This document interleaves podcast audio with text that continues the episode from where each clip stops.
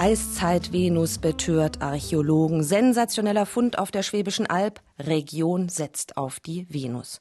Die Schlagzeilen überschlagen sich geradezu. Als große Sensation wurde die Venus vom Hohen Fels gestern in Tübingen der Öffentlichkeit vorgestellt. Die älteste figürliche Darstellung eines Menschen um die 40.000 Jahre alt. Toll, oder? Im Studio ist Gabor Pahl aus der SWR Wirt Wissenschaftsredaktion. Herr Pahl, Wissenschaftler neigen ja oft dazu, von einer Sensation zu sprechen, wenn es um die eigene Forschung geht. Sie sind da im Fall der Eiszeit Venus von der Alp zurückhaltender. Warum? Naja, also es ist natürlich schon ein schöner Fund, aber wenn man von einer Sensation spricht, dann erweckt man den Eindruck, als sei das jetzt eine Revolution, als würden jetzt bahnbrechend neue Erkenntnisse über die Evolution des Menschen damit zutage treten und das ist nicht der Fall. Es gibt ja auch aus der Schwäbischen Alb schon viele andere Kunstwerke, die wir kennen. Also das berühmte Pferd, auch aus Elfenbein geschnitzt, der Mammut, der Löwenmensch, der halb Löwe, halb Mensch ist, auch ein paar tausend Jahre später, auch in den Höhlen der Schwäbischen Alb gefunden. Und äh, dass sich jetzt diese Frauenfigur vom Hohlefels da einreiht, das ist interessant, keine Frage, aber es passt letztlich zu dem Gesamtbild, was sich die letzten Jahrzehnte schon aufgebaut hat. Mhm. Fanden Sie den Medienhype um diese Venus also unangebracht? Naja, wie gesagt, es ist interessant und wenn man damit Aufmerksamkeit für die Archäologie wecken kann, ist das ja eine schöne Sache. Was ich ein bisschen schade fand, ist, dass sich die Berichte eben beschränken auf, ja toll, älteste Menschenfigur, ähm, aber die Frage ist, dann wird einem noch eine Jahreszahl hingeworfen, 35 bis 40.000 Jahre. Ich glaube, den meisten Menschen ist es ziemlich egal, ob die erstmal 20.000 Jahre oder 100.000 Jahre alt ist, solange sie mit dieser Jahreszahl nichts anfangen können. Die Frage, was sagt das denn eigentlich? Und die wird eigentlich recht wenig gestellt nach meinem Eindruck. Also ähm, irgendwann Klar, gab es mal die erste Malerei, irgendwann hat alles mal angefangen, irgendwann hat jemand das erste Boot gebaut, den ersten Schuh geflickt und das erste Schwer Schwert geschmiedet. Ähm, was sagt das jetzt, dass es vor 40.000 Jahren passiert ist? Das sagt erstmal gar nichts. Aber das Entscheidende ist ja, ähm, was verrät ein solcher Fund auch über die Entstehung der Kultur. Und diese Funde sagen tatsächlich einiges. Und das kommt mir da eigentlich in dieser Berichterstattung etwas zu kurz. Also wenn man so eine Figur findet, kann man zum Beispiel davon ausgehen, dass äh, sie symbolisches Denken voraussetzt, auch diese anderen Figuren. Also diese Frauenfigur ist ja dargestellt mit großen Brüsten, überhaupt übertriebenen Geschlechtsmerkmalen. Und es ist ja nicht so, dass der Künstler das irgendwie aus Versehen gemacht hat, sondern der wird sich dabei was gedacht haben. Was kann man spekulieren? Fruchtbarkeitssymbol wurde gestern in den Raum geworfen, kann sein, kann auch nicht sein.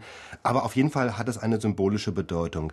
Das gleiche dieser Löwenmensch, der eben auch ein paar tausend Jahre später auch von der Schwäbischen Alb gefunden wurde, halb Löwe, halb Mensch. Also schon mal was, äh, wo sich verschiedene Wesenheiten im Grunde zusammensetzen. Also was sagt das denn über das Denken? Und in der gleichen Zeit die ältesten Musikinstrumente, auch von der Schwäbischen Alb. Äh, insofern diesen Zusammenhang herzustellen, das kam mir ein bisschen zu kurz in der Berichterstattung. Was war das für eine Zeit, in der hat sich offenbar viel im Kopf des Menschen verändert, aber ähm, das wird nicht eingeordnet. Was war vorher, was kam danach, was war denn nicht da? Landwirtschaft war noch nicht da mhm. und so weiter. Ja, diese ganzen Hintergründe kann man vielleicht auch nicht so schnell klären, aber was ja auch aufgefallen ist bei der Berichterstattung, dass da viel regionaler Stolz und Jubel mitschwang über diese Venus. Die Schwaben, das erste Kulturvolk der ja. Welt, hieß es.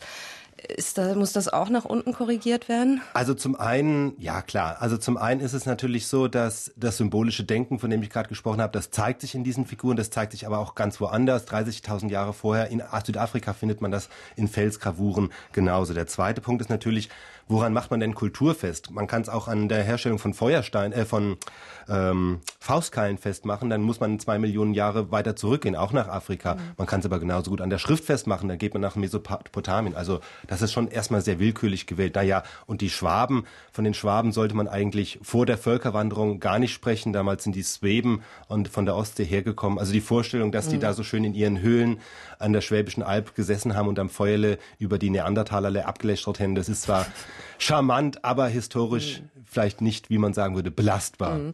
Nun ist das ja nicht der erste und bestimmt auch nicht der letzte archäologische Fund, der so einen Riesenwirbel auslöst. Neulich hat ja schon allein die Ankündigung der möglicherweise bevorstehenden Entdeckung von Kleopatras Grab in Ägypten Schlagzeilen gemacht. Preschen die Archäologen zu sehr in die Medien? Es ist, es ist eine beidseitige Geschichte. Also zum einen, zum einen gibt es sicher einen Wettbewerb, also auch die Wissenschaft, auch eine sozusagen nicht kommerziell orientierte Wissenschaft wie die Archäologie steht zunehmend unter einem Öffentlichkeitsdruck. Sie muss sich legitimieren.